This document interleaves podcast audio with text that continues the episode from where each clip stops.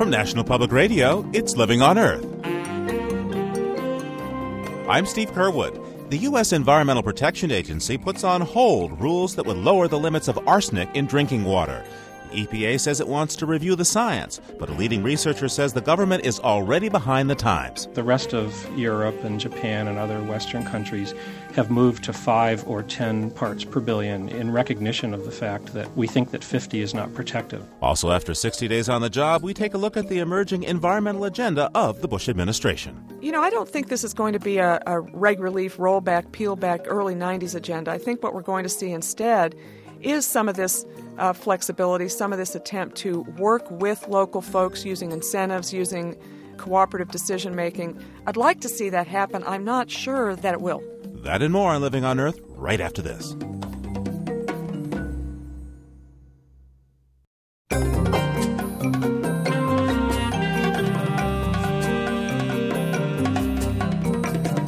This is Living on Earth. I'm Steve Curwood. The Bush administration is putting the brakes on regulations that would sharply reduce the amount of arsenic allowed in drinking water. EPA Chief Christie Whitman says the current standard does need to be tightened, but she wants a further review of the science before taking action. Long term exposure to low levels of arsenic has been linked to increased risk of cancer, vascular disease, and diabetes. But science couldn't say why until now toxicologists at Dartmouth College have discovered tiny amounts of arsenic disrupt the functioning of hormones with a mechanism never noted before. Josh Hamilton led the team. He says arsenic disrupts glucocorticoid, a hormone that regulates a wide range of activities in our bodies. Glucocorticoids are involved in normal blood vessel function. They regulate the immune system, they regulate glucose in our blood, they regulate cell growth. It has many, many roles, and so sorting out how this plays out in terms of the kinds of health effects that arsenic causes becomes very complicated. So, arsenic mimics the hormone we commonly call cortisone, the cortisol family, or does it block it from fitting into a receptor, or, or what does it do? It actually doesn't do either of those things. So, arsenic has, has a rather unique mechanism which hasn't been described before. Most pesticides and other organic pollutants like that either bind to the receptor and look like the hormone or block its action. Arsenic doesn't block the binding of glucocorticoids to the receptor and it doesn't act like a hormone. The thing that it does is that once the receptor goes to turn on or turn off genes, it fails to function that way. So arsenic is blocking the, the ability of the receptor to work, but not through hormone binding what does this hormone disrupting process have to do with skin or lung cancer? I guess those are two cancers that are closely linked to arsenic. Well, there's two animal models that have been looked at for the, the cancer process. And in skin, it was shown that if you give a very strong carcinogen directly onto the skin, and then you give a second chemical called a tumor promoter, which would increase the probability of cancer, applying glucocorticoid hormone to that area would completely block the cancer process. Very similar story in the lung, where you give a carcinogen. If you give the hormone during the process, you can completely block that tumor process. So, this suggested to us that if arsenic can block the actions of this receptor, you still need probably some other driving force to get cancer, but you'll probably get many more cancers in the absence of this receptor than if it were functioning properly. In other words, if it's possible that if someone is exposed to arsenic, it compromises their body's own natural ability to fight off a cancer. Exactly. Talk to me about dosages and possible endocrine disruptor effects. The studies we did were in cultured cells, so it's hard to directly compare the doses that we used there with doses that a whole animal or a person would be exposed to. But the doses that we're using in cell culture that cause these endocrine like effects are well below any levels that caused any signs of toxicity in the cells. In fact, we were down in, in what's called the nanomolar range or, or parts per trillion and still seeing these effects. Now, if you look at what people are exposed to, it suggests to us that we could see these endocrine effects quite reasonably, probably at the levels that people are exposed to here in the U.S. There's some pretty broad implications here. Arsenic is everywhere, isn't it? Yes, it is. It's in the air, water, soil. We used to focus on uh, man made sources of arsenic, but I think we're coming to the realization that natural sources of arsenic are probably a much bigger human health problem. What kind of sources of so called natural arsenic should people be concerned about? Well, primarily in drinking water. There are certain types of rock that are heavily arsenic laden. If you happen to live in one of these areas and you drill a well, the groundwater will be contaminated from the arsenic that leaches out of these rocks. How can somebody protect themselves and their family from the effects of arsenic in their drinking water? I think the big issue, the underside of the iceberg really, is people on private wells. Um, some of these wells exceed 500 uh, parts per billion, which is levels that we see over in areas like Bangladesh and Taiwan. These levels are too low for people to feel sick or have other signs of poisoning. But at these levels, we expect that it's going to significantly increase the risk of cancer, diabetes, vascular disease, and other problems. People have to be told about the arsenic issues so that they can go ahead and test their water, and then they have the information to do something about it, either to buy a remediation system for their house or switch to an alternative water source. Bottled water. Bottled water. What's your take on the need to lower the allowable level of arsenic in our drinking water? I believe that we should do that and that there's very solid scientific and medical evidence to do so. I think the reason that it was blocked is because of financial concerns.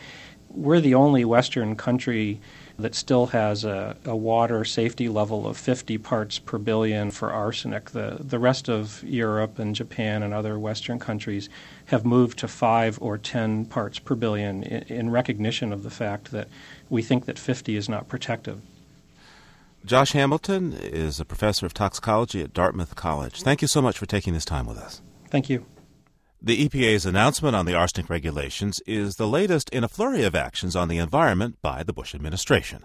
Most of the moves so far are consistent with Mr. Bush's campaign promises, and some have drawn criticism.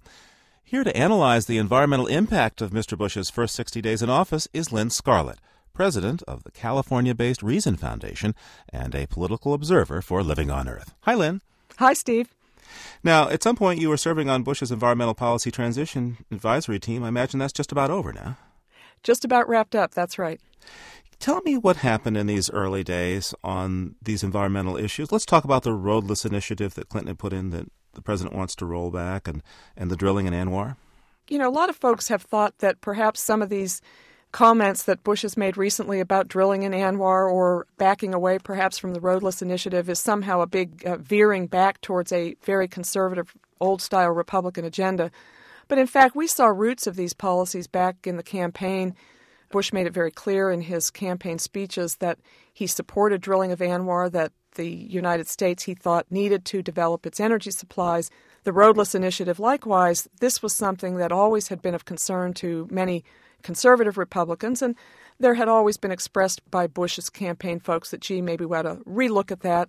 And then there was the monuments issue, too, which the Bush campaign had always expressed concern about the top down fashion, that those monuments had been set aside under the Babbitt uh, regime at Interior. Let's look now at the carbon dioxide decision. This is something he campaigned on. He said that he was going to include carbon dioxide as a pollutant for power plants, along with things like sulfur dioxide and, and particulates. But then he abruptly reversed himself. What happened there? I think what happened is that Bush began to realize that perhaps, particularly in the context of a an economy that's slowing down and the energy problems that the nation seems to be increasingly facing, that gee, maybe it was premature to go on an aggressive strategy that would implicate or affect energy and electricity supply. You know, a couple things came to light. One was an Energy Department report that suggested that a multi pollutant strategy that regulated carbon dioxide would actually be quite a bit more costly than they had originally anticipated.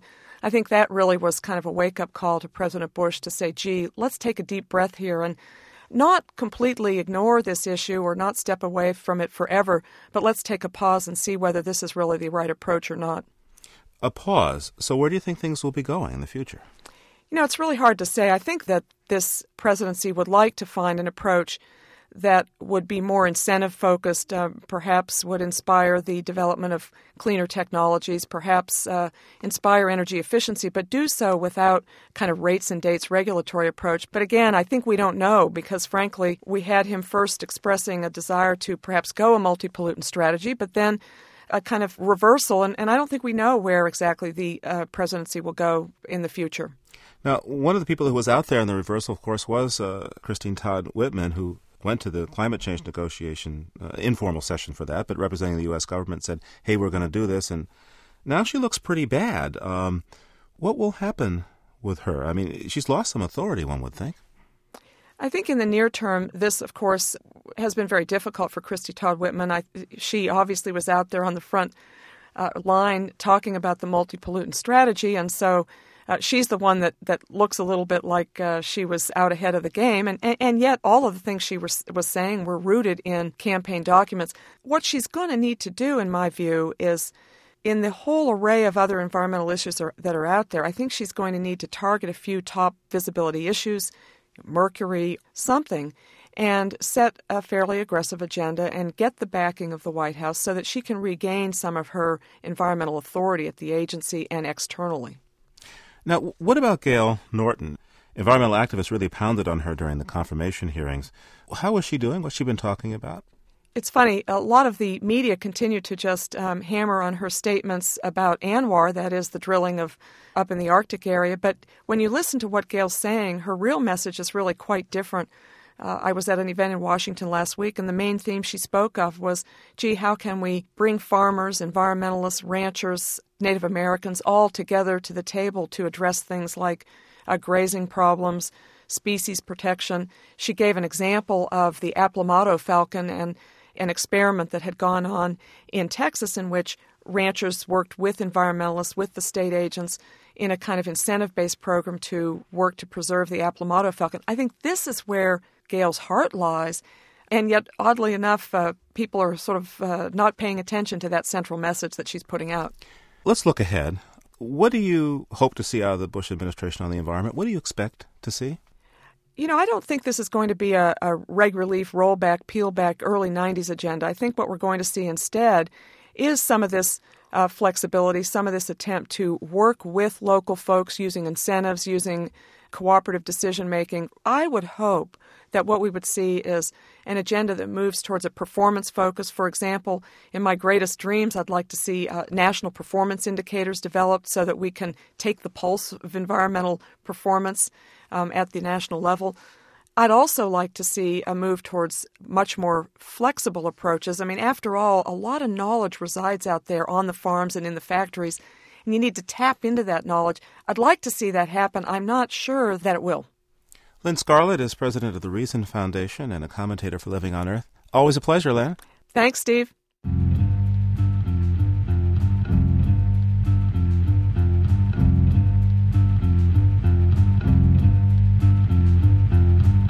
Coming up, the Small Business Administration comes under fire for financing sprawl. Stay tuned to Living on Earth. Now, this health update with Diane Toomey.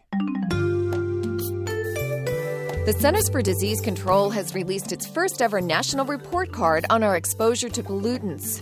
CDC scientists analyzed blood and urine samples from 3,800 people considered representative of the U.S. population.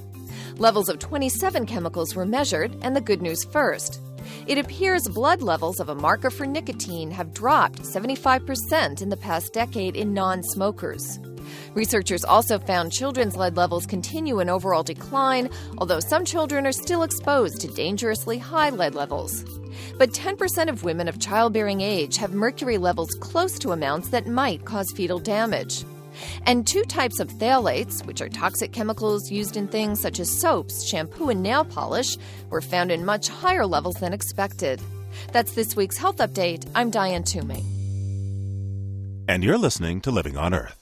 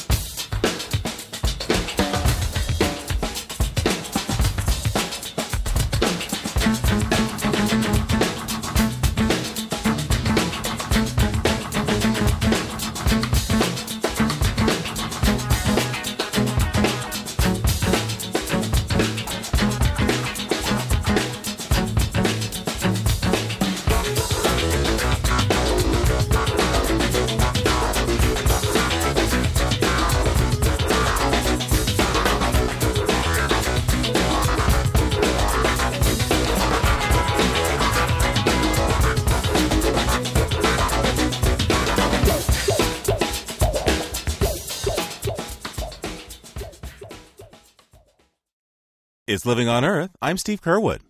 If you've ever tried to start a small business in this country, chances are you've heard of the federal government's Small Business Administration. The SBA helps entrepreneurs borrow money for everything from rent payments to new equipment.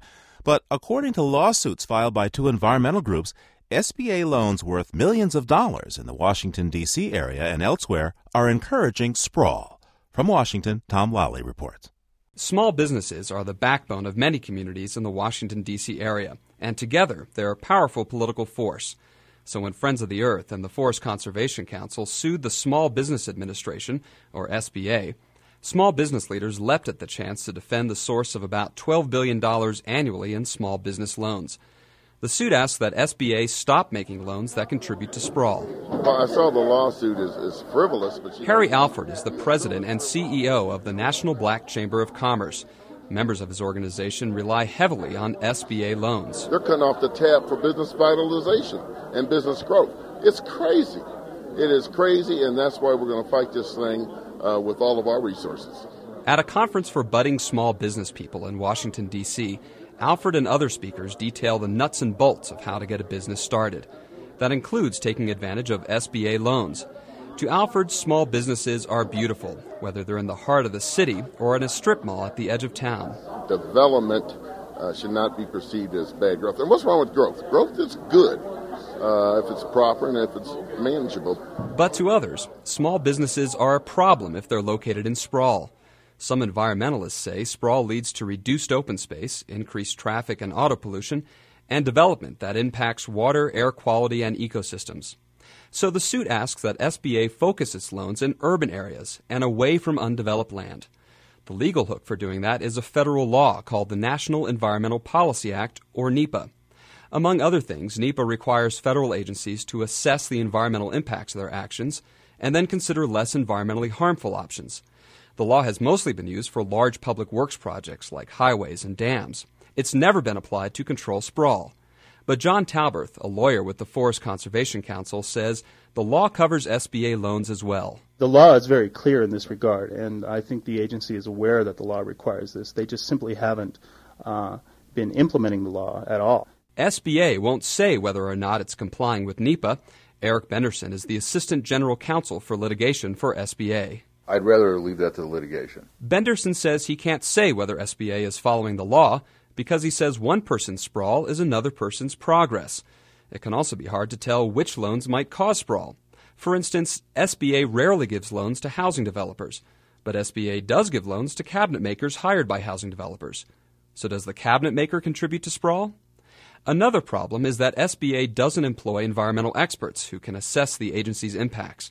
And Benderson worries that if SBA turns a loan applicant down over sprawl, that applicant might have good cause to sue SBA. It's kind of hard for SBA to set itself up as the final arbiter on what urban sprawl is, uh, you know, in terms of clean air, and therefore, for us to come in at this point and say, well, wait a minute, you know, we don't think you should develop it there. We think you should develop it five miles down. Those aren't questions that SBA has really expertise in. So it's a very kind of elusive issue, easier said than done. But it's not as elusive for others who point to the fact that many parts of the federal government routinely do environmental assessments to comply with NEPA, including some agencies that give out loans, like the U.S. Economic Development Agency and the Department of Housing and Urban Development. James Kunstler is the author of Home from Nowhere and an outspoken critic of sprawl. He says the federal government needs to acknowledge the role it plays in creating sprawl. Between the regulations and the amount of real estate that's controlled by the government, there are really huge impacts on our everyday environment. The government needs to get signals from somewhere that it's doing things the wrong way. You know, this is the form of an official notification through the courts that the citizens are unhappy with the way that the government is doing something. Friends of the Earth and the Forest Conservation Council are sending that signal to other federal agencies as well. They filed two more suits, one against the U.S. Army Corps of Engineers, whom they say give too many permits for sprawl development that destroys streams and wetlands in the D.C. area. They've also sued the Government Services Administration, which builds and leases property for federal workers. Again, John Talberth. Forest Conservation Council and Friends of the Earth uh, as part of our program, are undertaking a review of all the urban growth and development programs of all federal agencies. And we found a widespread pattern of violation of the National Environmental Policy Act. Friends of the Earth and the Forest Conservation Council are now engaged in talks with SBA to settle the case out of court. If that happens, it could entail requiring SBA to come up with smart growth guidelines for their loans. For Living on Earth, I'm Tom Lally in Washington, D.C. In recent years, the notion of sustainable architecture has become as commonplace as compost piles and sidewalk recycling. But commentator Jane Holtz Kay has been watching the eco architects and green building codes flourish, and she's wondering what it's all sustaining. Excuse me if my use it up, wear it out, make it do, or do without New England origins are showing, but I am wondering about the true state of sustainability. I am wondering, for instance, if Home Depot's new growth only tree planks and Ford Motor Company's plan for a water collecting roof can really save our planet. One reason for my skepticism is a clipping on my desk of the Sonoran Preserve Master Plan for Phoenix. It is a postcard pretty image, cactus to the fore, rocks posed to show their good side. The plan to set aside 21,000 or so acres of public open space and wildlife habitat won a major landscape architecture award. And why not praise it? The why not lies in the numbers. For the acres set aside amount to less land than the metropolis loses to development in a scant three years. Phoenix is not alone in such myopic unsustainability, as Americans gallop across the last chance landscape shooting 30% of global warming's CO2 with their car emissions, plus another 30% with their building. Consider a recent conference of the Bureau of Land Management, now calling itself the Open Space Agency, where, according to High Country News, a speaker at the Las Vegas Imperial Palace complained that the gambling mecca is chronically under-golfed. Under-golfed? Consider older metropolises, where poor planning produces free for all home and road building, swallowing farmland and wetland. In the hour it takes to listen to this program, roughly 40 acres of such undeveloped land will have gone under the bulldozers and backhoes, gone forever. Not that all our earnest recycling and water scrimping showers are futile, but such larger lapses raise the fundamental question of where and how, and yes, whether we should be building anew. Certainly, we should not be scattering mega subdivisions on our green fields when 600,000 toxic brown fields await restoration. Nor should we allow the $58 billion car based transportation budget to split more neighborhoods, spit more carbon, and suck more space. There is no such thing as green sprawl. We need to step beyond our recyclable rugs. We need to look at the world outside our double glazed windows. Above all, we need to plan to conserve as much as create. If we do not do so, if we merely lounge in smug content behind our airtight doorways, we are no more than environmental aliens, hammer wielders, building little green islands in a sea of subdivided nature. Commentator Jane Holtz Kay is the author of Asphalt Nation.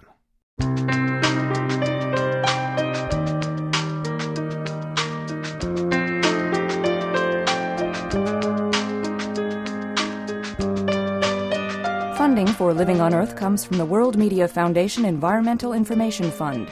Major contributors include the National Science Foundation, supporting environmental education, the David and Lucile Packard Foundation for reporting on marine issues, the Educational Foundation of America for reporting on energy and climate change, the Oak Foundation supporting coverage of marine issues, and the Turner Foundation. It's Living on Earth. I'm Steve Curwood, and this is NPR, National Public Radio. When we return, it's a bird, it's a plane, nah, just a piece of space junk, and we meet the man who collects it. Stay tuned to Living on Earth.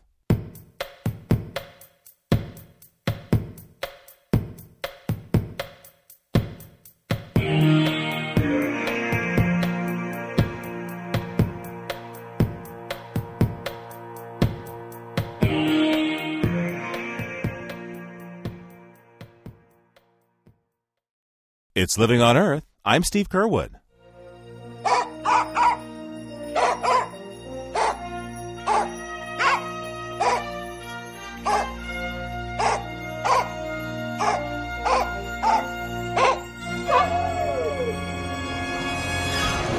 Forty years ago, one brave pooch went where no human had gone before. On March 25, 1961, Soviet space dog Zvezdochka, that's Russian for little star, and her companion, a dummy in a spacesuit called Ivan Ivanovich, were blasted into space on the satellite Sputnik 10. Scientists monitored the dog's vital signs during the craft's once around the planet mission and gave her a special treat upon her return. It was the final rehearsal for Yuri Gagarin's first man to orbit the Earth flight three weeks later.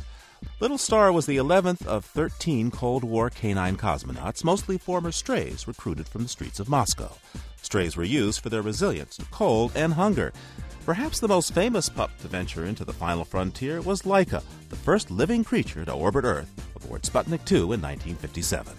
Her ship was not designed to withstand re entry into Earth's atmosphere, but Laika's mission earned her a worldwide reputation as a space hero and a nickname in the press, Muttnik. But space exploration isn't just for the dogs.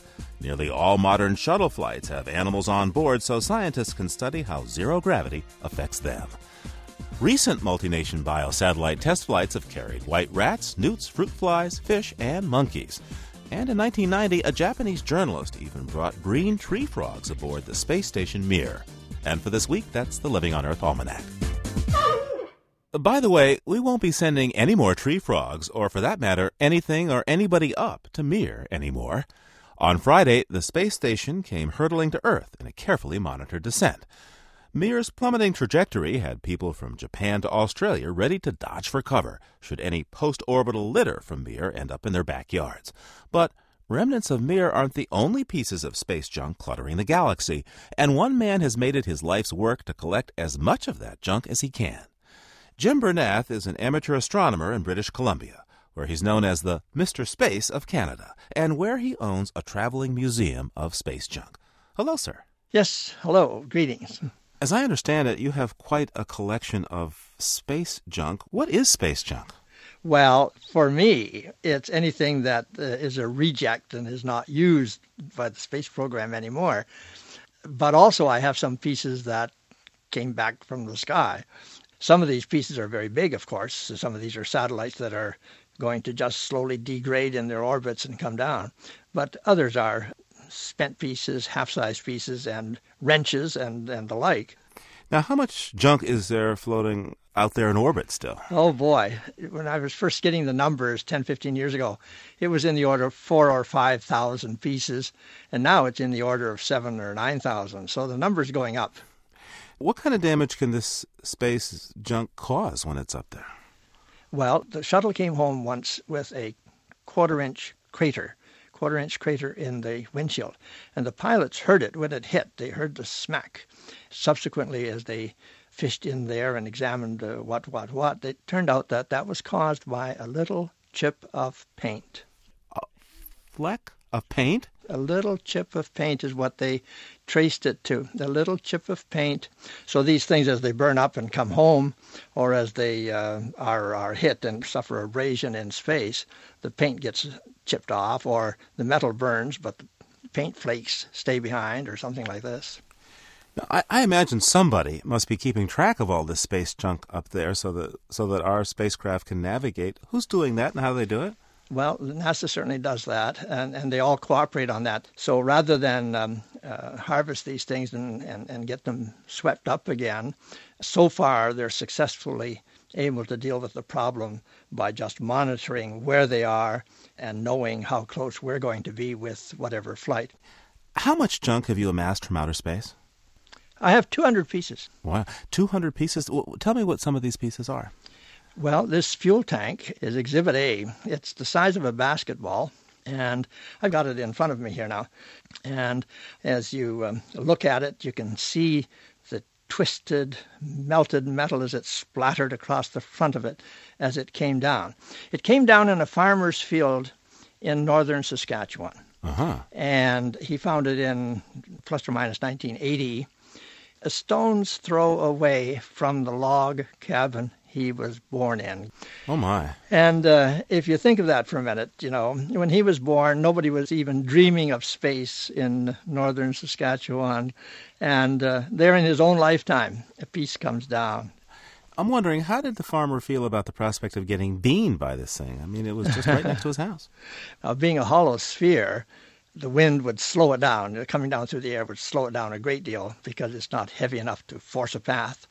And so it would have uh, hit the ground and bounced around a bit, and uh, there it was. So I don't think that uh, he was really worried about being beamed by it, but if you carry it around long enough, I have this little feeling every now and again that I might get something through the windshield because of its a brother or sister in the back seat of my van. now, where do you keep all your space junk when you're not out on exhibition? wow, you can't walk into my house. I have more space in my house than anybody else on the continent, and yet you can't walk into it. How's that? Literally, you go down, you have to go sideways down the hall. It's like the collection of of debris in space, and instead of getting smaller this year, you know, it's gotten worse. How do you go about collecting all this space junk?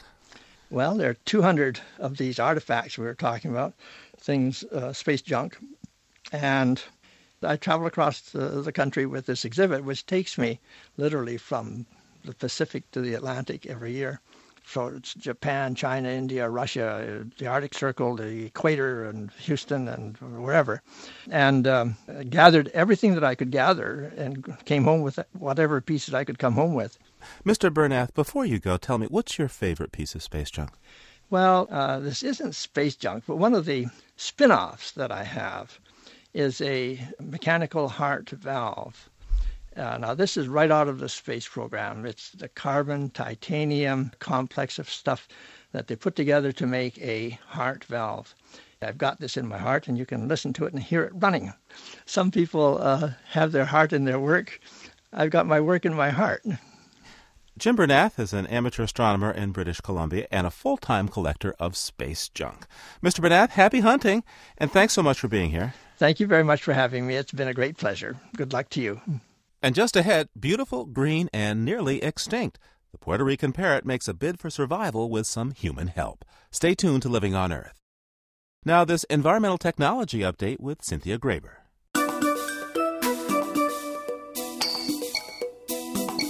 You may soon hear the question paper or plastic down on the farm.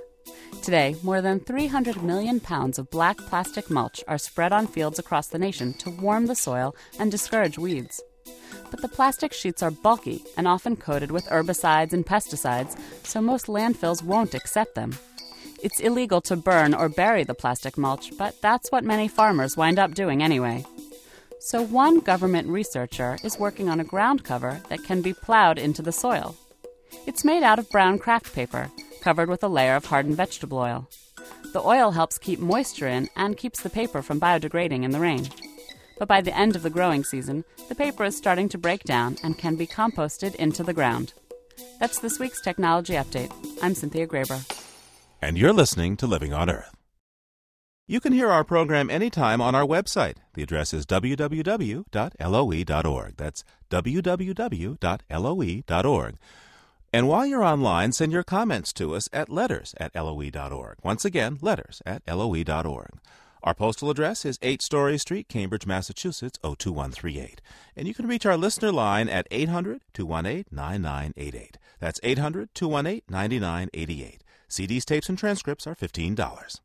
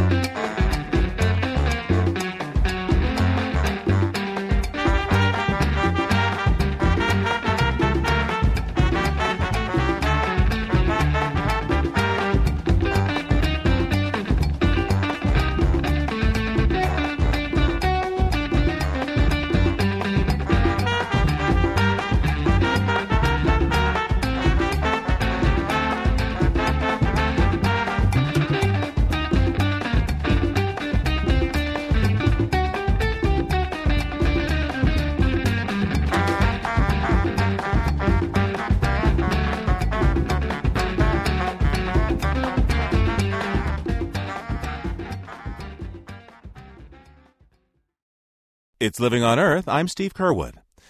You may never have heard of it, but your grandparents probably did. For more than a hundred years, manufactured gas kept street lamps burning and buildings warm. Now, don't think gasoline. Manufactured gas was a product created by roasting coal. Unfortunately, though, this process also produced a number of nasty byproducts. By the time the manufactured gas plants closed down in the 1950s, thousands of tons of toxic waste have been dumped throughout the United States. It remains a health and environmental hazard to this day. I'm joined now by Mary Van de Kamp Nohl, a senior editor at Milwaukee Magazine. She's been covering one Wisconsin dump site that has already resulted in the largest environmental damage verdict in state history. Ms. Nohl, take me back to that day when investigators first uncovered this waste. What did they find? There was a blue, oily scum on the surface of Underwood Creek and it was percolating up to the surface, bubbling away.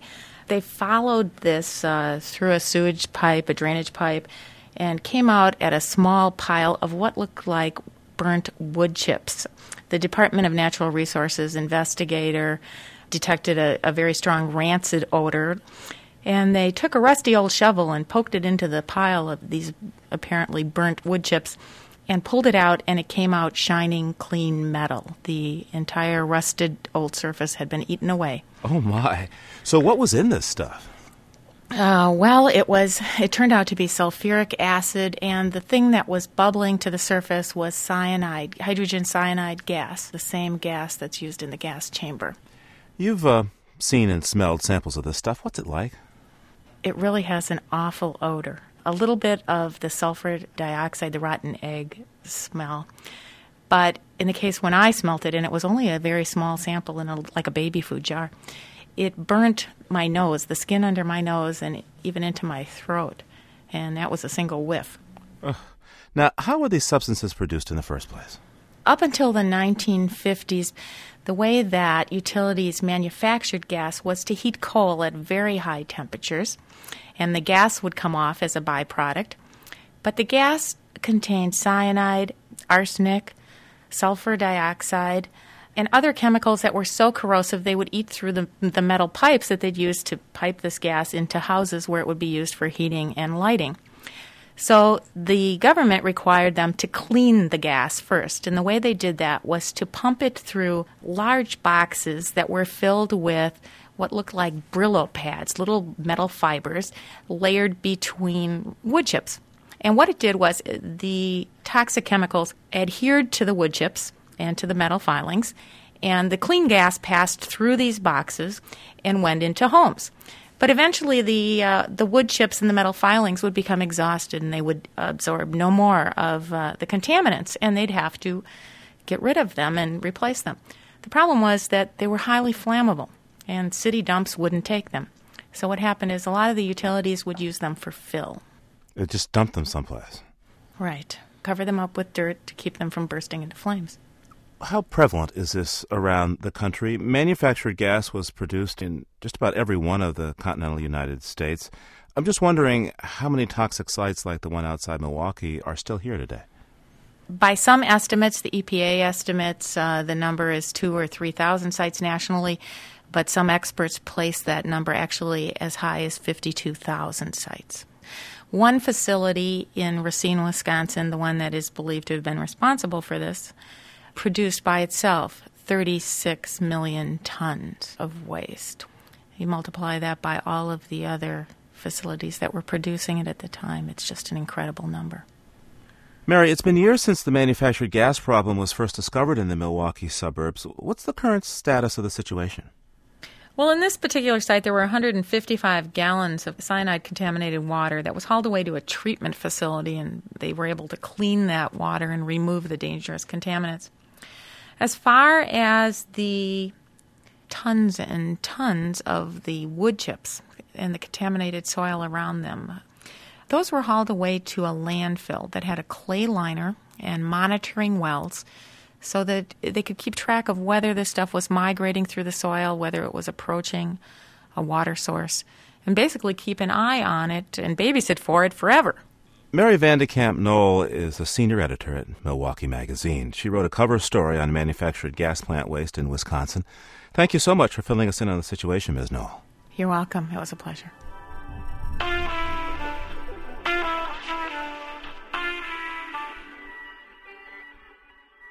The Puerto Rican parrot is one of the most endangered birds in the world.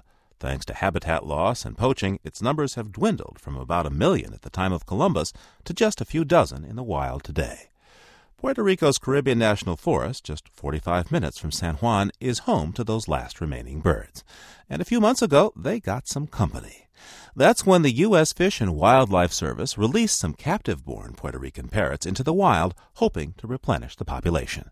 Reporter Hector Douglas was there and has this story. Deep in the rainforest, 10 Puerto Rican parrots sleep soundly as biologists creep up and cut an escape hole in their chicken wire cage. A month ago, these parrots were carried from their aviary to this acclimation site. Now it is time for them to go. In the darkness, we cannot see the parrots' brilliant green plumage, but in the daylight, they are dazzling. At dawn, the parrots began to scale the cage, lured by feeders hung just outside the escape hole. These birds are about to venture out into what is officially known as a Caribbean National Forest. Puerto Ricans call it El Yunque, for the ancient volcanic mountain that towers over northeastern Puerto Rico.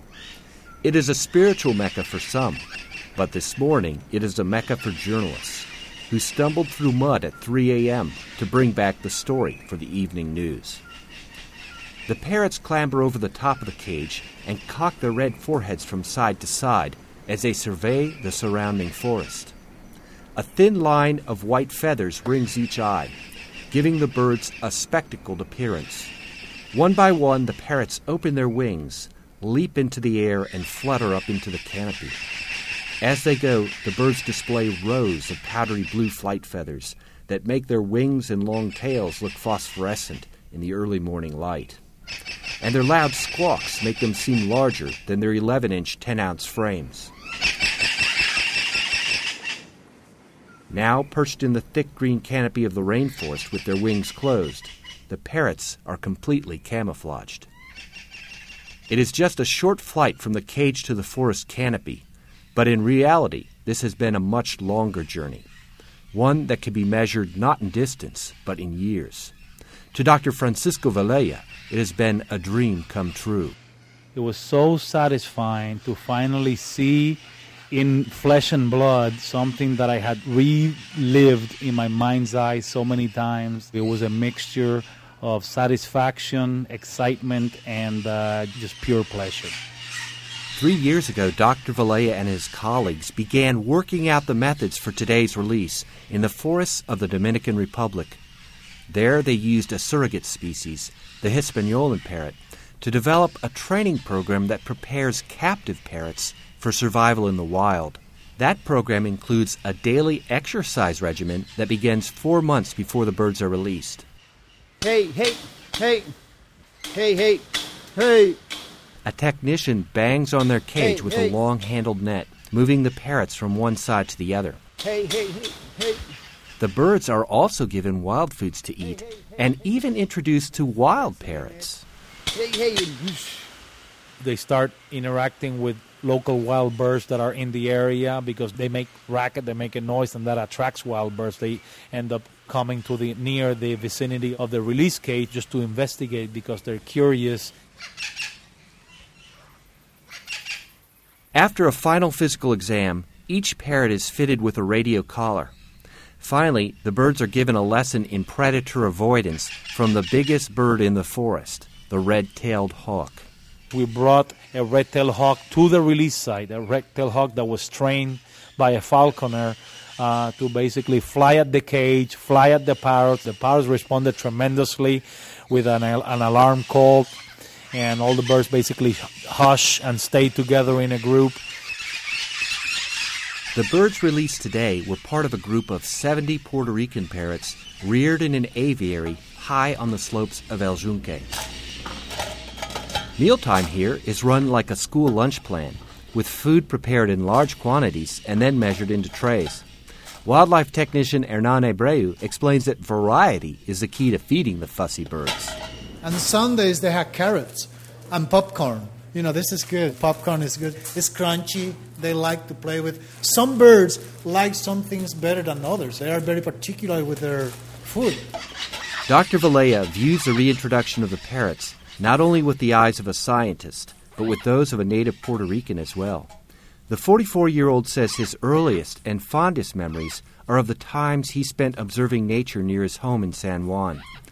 In 1989, Dr. Vilella took over management of wild and captive populations of the Puerto Rican parrot for the U.S. Fish and Wildlife Service.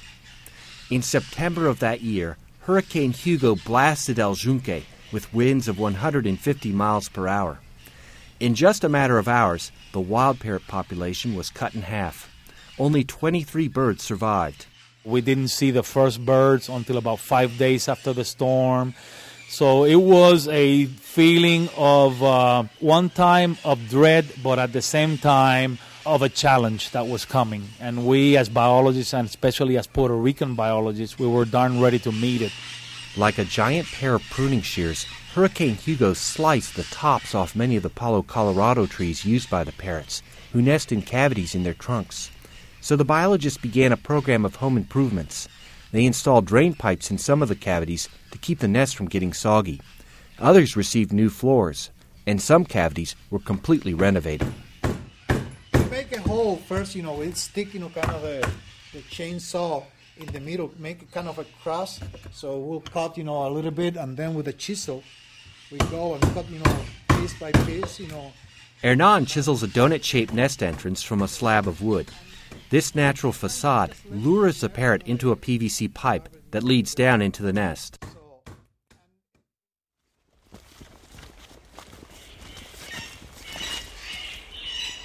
Early the next morning, we visit a parrot nest. First, we monitor the cavity from afar with a tiny microphone that's been placed inside. This allows the biologist to detect and remove parasitic flies or killer bees that can kill parrot chicks. Next, we climb the tree on a ladder of telephone spikes and open a small man made door in the trunk to check on the parrot chicks. Inside are two fully grown chicks ready to leave the nest. More chicks survive to this stage now than in the past, thanks to the innovations of Vilella's team. Even so, by the beginning of this year, there were only 47 parrots in the wild. In three decades of management efforts, the wild parrot population has never exceeded that number. This morning we descend down the Rio Espiritu Santos, the river of sacred spirits. We trudge through an obstacle course of slippery boulders and fallen trees. Oh.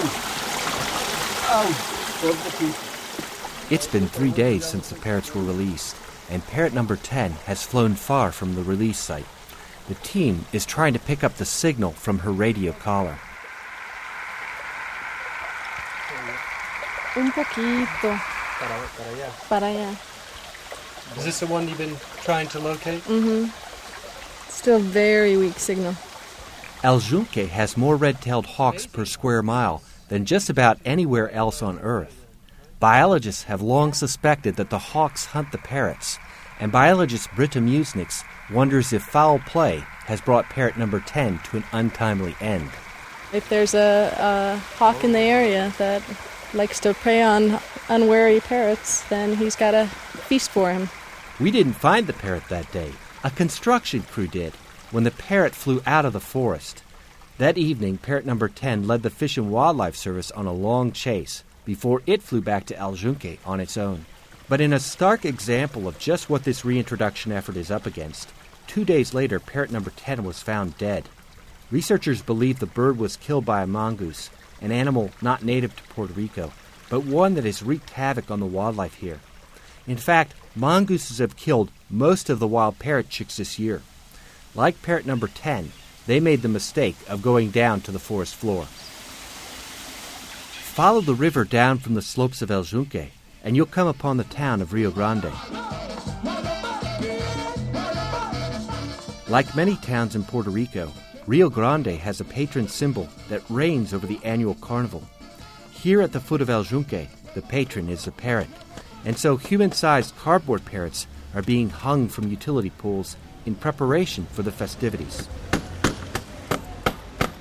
But it's safe to say that few people in this town, or anywhere else on the island, have ever seen the real thing, at least not in recent times. But this week, in conjunction with the release, a breeding pair of Puerto Rican parrots are on display at the El Yunque Visitor Center. Today, 500 visitors flock to this exhibit.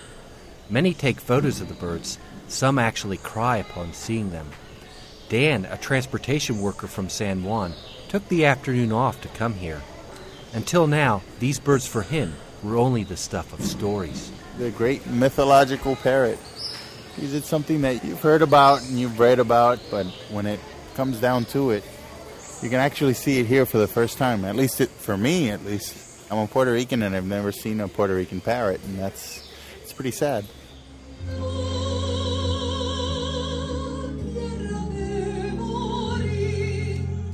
During a special ceremony held to celebrate the parrot release, the Puerto Rican government announced plans for a new parrot reserve in the island's central highlands. Dr. Vilella says the 70,000 acre tract will protect many other endangered species who also call the forest home. But Vilella emphasizes that Puerto Ricans have to take the conservation ethic a step further.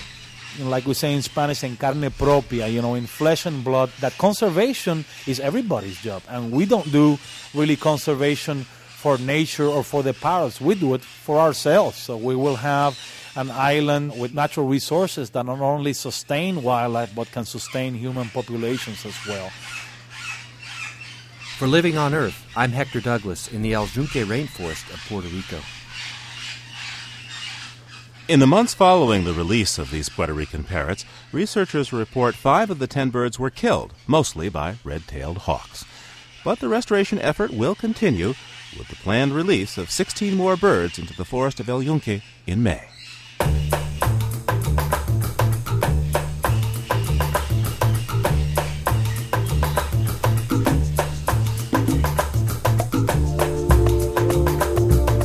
And for this week, that's Living on Earth. Next week, the story of Ishi. Nearly a hundred years ago, California's last hunter gatherer, the sole survivor of his tribe, came down from the mountains speaking a language that no one understood telling stories linguists are still trying to decipher today. Here we have his own words are sitting there on the wax cylinders, and it's just vital for us to use every method at our disposal to crack those open and, and, and see what's there. Ishi Speaks next time on Living on Earth. We're produced by the World Media Foundation in cooperation with Harvard University. Our production staff includes Anna Solomon Greenbaum, Cynthia Graber, Stephanie Pindyck, Maggie Villiger, Jennifer Chu, Nathan Johnson, and James Curwood, along with Peter Shaw, Leah Brown, Susan Shepard, Carly Ferguson, and Mylisa Muniz. We had help this week from Stephen Belter. Our interns are Marav Bushland, Don Robinson, and Evie Stone.